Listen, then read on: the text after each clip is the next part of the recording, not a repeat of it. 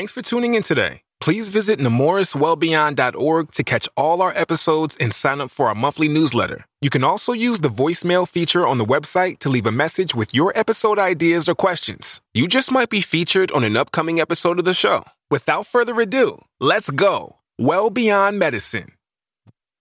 Welcome to Well Beyond Medicine, the Nemours Children's Health Podcast. Each week, we'll explore anything and everything related to the 80% of child health impacts that occur outside the doctor's office. I'm your host, Carol Vassar, and now that you're here, let's go. Let's go. Oh, oh. Well beyond medicine. Muscular dystrophy is a genetic disorder that makes the muscles of the bodies of those affected get weaker over time. There is no known cure, but there are treatments, and researchers continue to learn more about how to prevent it and treat it. In this episode, we discuss one specific type of this genetic disorder, Duchenne muscular dystrophy. It all started with a voicemail left on our podcast website, nemourswellbeyond.org. Hello, my name is Omer Abdul Hamid, and I am honored to be a neuromuscular neurologist here in Central Florida. I would love to talk about the newly approved gene therapy for Duchenne muscular dystrophy. Nemours pediatric neurologist Dr. Omer Abdul Hamid and his colleague, neuromuscular program coordinator Rulla Starr, join me to discuss Duchenne muscular dystrophy in detail. Together with their team, they were the first in Florida to deliver this FDA approved gene therapy to a young man named Jackson. We'll get an update on how Jackson is doing, learn more about this gene therapy, and about the medical concerns surrounding mothers of boys with Duchenne in a few minutes. First, though, the basics about Duchenne muscular dystrophy from Dr. Omer Abdul Hamid. So, Duchenne muscular dystrophy is a devastating progressive neuromuscular disorder that is inherited it is inherited by a defect on the X chromosome in the DMD gene. For this reason, boys are mainly affected by this disorder. Females have two X chromosomes, so they can make up for their missing copy with the other X chromosome, whereas boys only have one X chromosome. So if they have a defect on that one copy that they have, that's it. They don't have a backup. Most people will start to see differences even before a year of age. But these differences become more pronounced as the boy gets bigger, and usually by age three or four, it becomes apparent that something's really wrong. So, how is it diagnosed at the present time? At present, the diagnosis is based off of a molecular diagnosis for most patients. What usually brings people to care is that they'll notice that their son is tripping and falling and not keeping up with other boys as well. They might notice that their calves are enlarged. Even in retrospect, they'll notice their boys weren't keeping up with other boys even before a year of age. And sometimes they will bring these concerns up with the pediatrician. And like most pediatricians, myself included, you know, we sometimes say, let's give them some time to catch up. Let's see how they do with physical therapy. And if they get better, which they often do, then maybe we don't have to keep looking for something wrong. So it is difficult to make the diagnosis sometimes. Once they are seen by the pediatrician and the pediatrician notices these things and sends them to neurologists, and an astute neurologist will send for a genetic test to confirm the diagnosis, looking for a defect on that DMD gene. Sometimes a CK level is ordered or a creatine kinase level this is a muscle enzyme that spills out into the blood when there's active ongoing muscle damage. This enzyme is found in very high levels in patients with Duchenne muscular dystrophy, even at birth. It'll be several fold increased into the 10,000s and even 20,000s and above. And the normal is like below 200. So, one of the things we emphasize for our local pediatricians is if you see this tripping, falling, muscle weakness in these little boys, we recommend maybe getting a CK done. It's a simple lab that they can order. And if that flags as really high, then as a clinic, we make an effort to get those boys in really quickly. so that, that's a simple blood test. Mm-hmm. I'm curious, what is happening to the muscles physically at this point if you think that they might have DMD? Yes. So the DMD gene encodes for a protein called dystrophin. You can think of dystrophin as a shock absorber for the muscles. If you think about it, our muscles contract and relax all day. That contraction and relaxation causes a lot of shear forces and stress on the muscle membrane that without that shock absorber, the muscle can't handle that stress and becomes damaged every time the patient contracts. Every time the muscle contracts, there's ongoing damage to that muscle membrane. This damage can be repaired, but in patients with Duchenne muscular dystrophy, the damage is so widespread that their body can't keep up with that repair. If you or I were to go to the gym and work out our muscles, our body can keep up because it's not every single muscle in the body that's being damaged and ripped and shredded, right? Patients with Duchenne, it's it's just too much for their body to keep up with that ongoing damage. And eventually over time the damaged muscle gets replaced by fatty tissue and fibrous tissue and it scars down. Is it painful? Because this process happens so slowly, it's not typically painful. Patients will note pain in their backs or in their muscles, but this is usually due to secondary complications of the muscle damage, you know, contracture formation where their joint becomes fixed at a certain angle. And that can be painful, or if they get weak enough where they can't reposition themselves in a wheelchair, then that can be painful. But it's not so much that the ongoing damage of their muscles is that painful because it's such a long process. They're simply weakened. Correct. Traditionally, we're going to talk about gene therapy in a moment, but traditionally, how has DMD been treated? Traditionally, the mainstay of treatment has been steroids. We know that steroids help slow the progression of the disorder. They help people ambulate for longer, so on average, about 18 months longer than untreated patients. We know that even once they lose ambulation, that steroids are still beneficial and that they aid in heart health and in respiratory muscle function.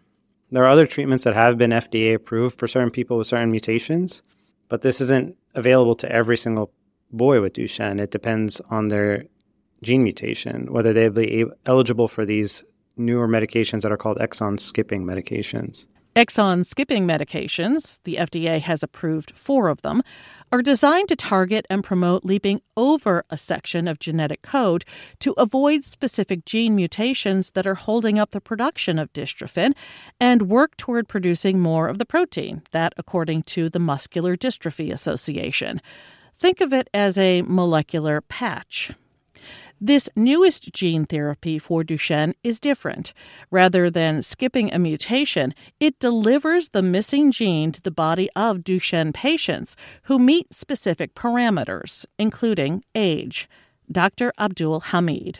So, this treatment is called Elevidys or delandistrogene moxeparvovec. It is a delivery mechanism by which we can actually deliver the missing gene you know, nature has already developed this really efficient way to inject genetic material into a cell, and that's called a virus. So we have reverse engineered this virus to inject the genetic material that would be beneficial to this patient, the genetic material that they're missing, and that's the DMD gene. Unfortunately, the DMD gene is too large to fit into most of these viruses. The DMD gene is the largest gene in the body. Even half of it doesn't fit into this virus.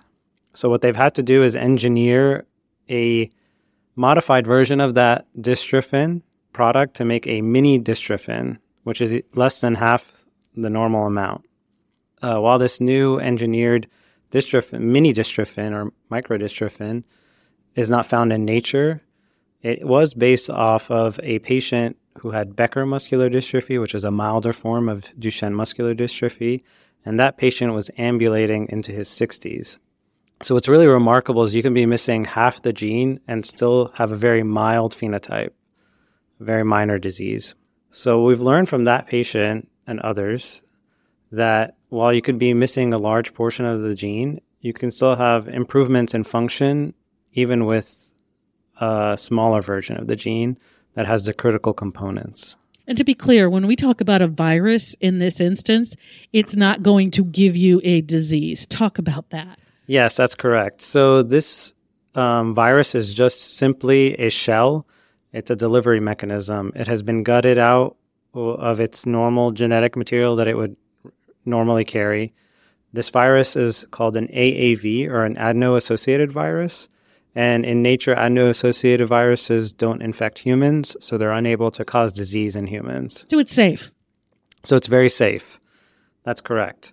Now, that being said, this is a virus still. So the immune system, our own immune systems, will attack it if it's in a large enough quantity, which this is.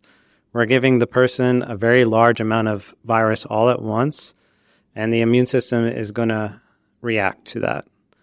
And that's why we give extra doses of steroids or immune suppressing medications around the time of the infusion itself and for several months afterwards to try to quell that immune response. As a parent, I would be worried. Talk about the safety aspect of this. It is FDA approved. Yes, we make sure that our parents understand that there are safety concerns that can come about from this treatment. However, they are very manageable if they're monitored for correctly. I also think it's important to note that these families have been given a diagnosis for their young child that they know that there is a life expectancy that's extremely short.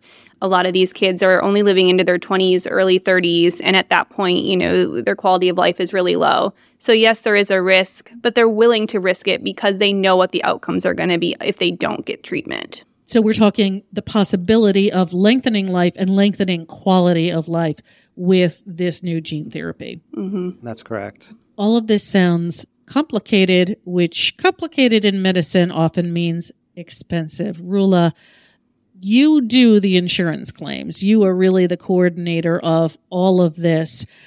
Talk about the cost. Talk about how insurance companies are they are they not covering it? Um, talk about that kind of complicated behind the scenes machination that has to happen. Yes, it is a very expensive drug. I believe it's the second most expensive drug on the market. It's millions of dollars. And so, consequently, insurance companies are very particular about covering it. Um, it can be covered. Our first patient was a Medicaid patient, which um, we were very excited. We got coverage within 24 hours. Um, the insurance companies are excited about this treatment. They want to pay for it, but you have to qualify for it. There are very specific stipulations that go around the medication. So if you know the stipulations and you have a child that meets all the criteria, then you should be able to get treatment if it's covered by your insurance. It's interesting to hear that Medicaid, the mm-hmm. first patient was a Medicaid patient. Yeah. Talk about that. Yeah, it's really exciting. Um, I would say 70% or more of our kids are on Medicaid. We have a huge population due to the diagnosis, they qualify for it. We've had a great partnership with Medicaid. They have really done a great job with caring for their kids, and um, we had no no problems getting this through. That's wonderful news. I want to talk about the young man. Now, his name has been out there in the press, uh, Jackson who was the first commercial patient to receive that here in the state of Florida. And it happened right here at Nemours. Dr. Abdul Hamid, tell me about Jackson, how he has been doing. Yes, so Jackson is a remarkable young man. He has done tremendously well with this treatment, thankfully. All his lab work have looked great so far. He's not had any of the adverse side effects that we worry about. He continues to make gains in his motor function. He is running more than he was before. He is getting up from the floor easier and faster than he was before. So, even within a f- short amount of time, within two weeks, we've started to notice improvements in his muscle motor function. What are some of the things that you look for that might be side effects of having this medication infused? So, side effects of this medication can include toxicity to the liver, inflammation of the muscles or the heart, a drop in platelet counts or blood, other blood counts. All these things need to be monitored closely in the laboratory uh, on, with the laboratory evaluations. And we follow up weekly for the most part on our labs to make sure things are on, on track. And this goes on for 12 infusions. Is it once a week? It's one infusion, and then we follow them for 12 continuous weeks, either with labs and or clinic appointments. Um, and then at 12 weeks, we reassess and go from there. You know, the actual day of infusion is kind of an anticlimactic day. You know, you expect this big thing to happen, but really it's a simple IV infusion and it's a simple IV push. The side effects really start to come about after the infusion, either a day or two afterwards, where they most patients will have some sort of vomiting, which can be managed with vomiting medications. We try to make sure that the patient doesn't get a secondary infection because a lot of the times we ha- run into these side effects is when a patient gets a secondary infection on top of this um, stressor on the body already. So we ask our patients to be very mindful of where they go and what exposures they are exposed to so that's to limit any kind of a secondary infection. So if they were going to school, maybe preschool, no preschool, staying away from siblings if the siblings are sick, parents if the parents are sick. But that's correct. It yeah. really sounds like, you know, that risk benefit analysis done by the parents looking mm-hmm. at the long term. Yeah.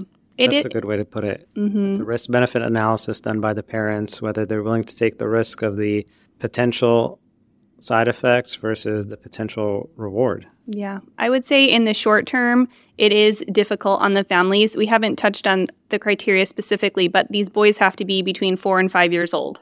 Four and five year old boys are rambunctious. They've got a lot of energy, and now you have to pull them from school we usually pull them two, three weeks prior to their infusion date. We don't want them to get sick before they're infused. And then they're out of school for 12 weeks afterwards, just due to viral shedding and then being immunosuppressed. We don't want them getting sick. And we all know four and five year olds are always sharing germs. Um, so now you've got a mom or dad at home with their child. Um, you know, for an extended period of time. They can't go out to the parks. They can't go out to shopping. They're really in the house the whole time. And then we usually have families separate. So if they have um, a mother in law suite or a second place they can stay, mom or dad will take the child out of the house and they might not see their other child or their sibling for, you know, 13, 15 weeks. So you raise an interesting point. There is stress that happens on the family unit. Talk about that. Mm-hmm. Well, I think they're stressed in general as soon as they get this diagnosis and leading up to it. Um, because it's a rare disease, it can take, sometimes we catch it early, that's the goal. But we just had a seven year old who, you know, was seeing multiple specialists for years and they never found it until they came to Nemours. So families are already stressed because they've gotten this diagnosis or they've been working through the process. They're then excited because they have a treatment option, but then they're stressed again because they have all these appointments, all these lab draws. It's not fun for a four year old to get a blood draw every week. So there's just a lot of stress in general, but the hope that comes along with it with this treatment is um, outweighs everything else. The other complicating factor is that about a third of our patients also have coexisting autism.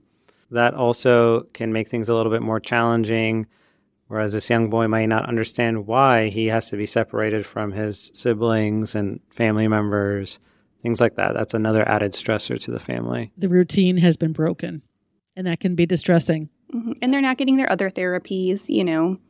Yeah. Exactly. Now, as a genetic disease, we often hear about newborn screening uh, for genetic diseases. What is the current status of having DMD as part of a recommended uniform screening panel? Yes, that's a great question. So, you know, there's been a lot of effort in trying to reduce the time to diagnosis. I think we've touched upon that a little bit here, but there hasn't really been a reduction in the time to diagnosis in the United States. The average age of diagnosis is five to six. I would say some clinics it's maybe four to five, but really it hasn't come down despite all our efforts in educating parents, pediatricians, physical therapists, and the likes even though more and more providers are becoming aware of this diagnosis and they are even aware that there's a simple blood test that can test for this, they're still not catching them sooner. Our average age of diagnosis hasn't gone down. So I really don't see another avenue how, in which we can reduce the time to diagnosis besides newborn screening. Newborn screening is a great way to catch patients early and right now, it is being debated on whether to add this to the recommended universal screening um, program, the RUSP. And so we should have more information on the status of that application process later on next year. Yeah. And we've seen early diagnosis is so important in other areas. So, spinal muscular atrophy, um, SMA, is another common neuromuscular disease, and we're a treatment center with the newborn screening in the state of Florida for SMA. So, our goal uh, would be to also have DMD, Duchenne muscular dystrophy, on the newborn screening in the state so we can get these patients in sooner and diagnose them and start treatment and do the preparations so we don't miss opportunities. Elevidys is not the end of the journey to treat DMD. In many ways, it's the beginning. What's on the horizon in terms of promising research and treatment? Dr. Abdul Hamid. Yeah, so there are several strategies being explored on improving dystrophin expression, and that could be through exon skipping mechanisms. Right now, we have exon skipping for certain genotypes. However, even for those patients, yes, there is a great improvement, but there could be even a more robust response that we can see with maybe more targeted therapies that get the exon skipping ASO into the muscle better. There are several strategies currently being looked at on how to improve get, getting the medicine into the muscle itself. Some companies are looking on how they can attach a peptide to the current medicine, and that allows it to enter the muscle easier. Other companies are looking at can they attach an antibody to the ASO so that it can in, get into the muscle easier. There are also other dystrophin independent strategies being explored. We have a new steroid that has just been approved by the FDA to treat this disorder, which may have less side effects, especially when it comes to bone health and linear growth. There are new treatments being explored on how to reduce the scarring and fibrosis without steroids and without the complications of steroids. So, those investigational treatments are very exciting. There are other companies that are looking at gene transfer therapy as well as gene editing therapies, in which we can actually edit the gene and make a full functional protein. Those are the things like the CRISPR Cas9 system that people are excited about. All these things are very exciting. They're in their infancy, and we hope that to improve and expand upon them. Correct me if I'm wrong. You have a strong advocacy around Duchenne muscular dystrophy or even just muscular dystrophy in general. What would you like to see if you had policymakers in front of you right now, legislators, payers, healthcare leaders, what would you say to them as an advocate for this community? Rulla. Um, definitely, we would love to have the newborn screening. Um, it takes resources to implement that, but we think early detection is really important. I also think that these families have a lot of complex care needs. And so, realistically, clinics need more support and families need more support. So, when patients come to see us, they're seeing five different disciplines all in one clinic visit because they need it. They need physical therapy, occupational therapy, a dietitian, a social worker, a clinic coordinator, a nurse, a provider. That's one office visit. And then these kids also need a pulmonologist, orthopedics, imaging, genetics. So we really just need funding to support these families that have already unfortunately progressed in the disease. And then we need funding to help the families who are young and so we can keep them healthy.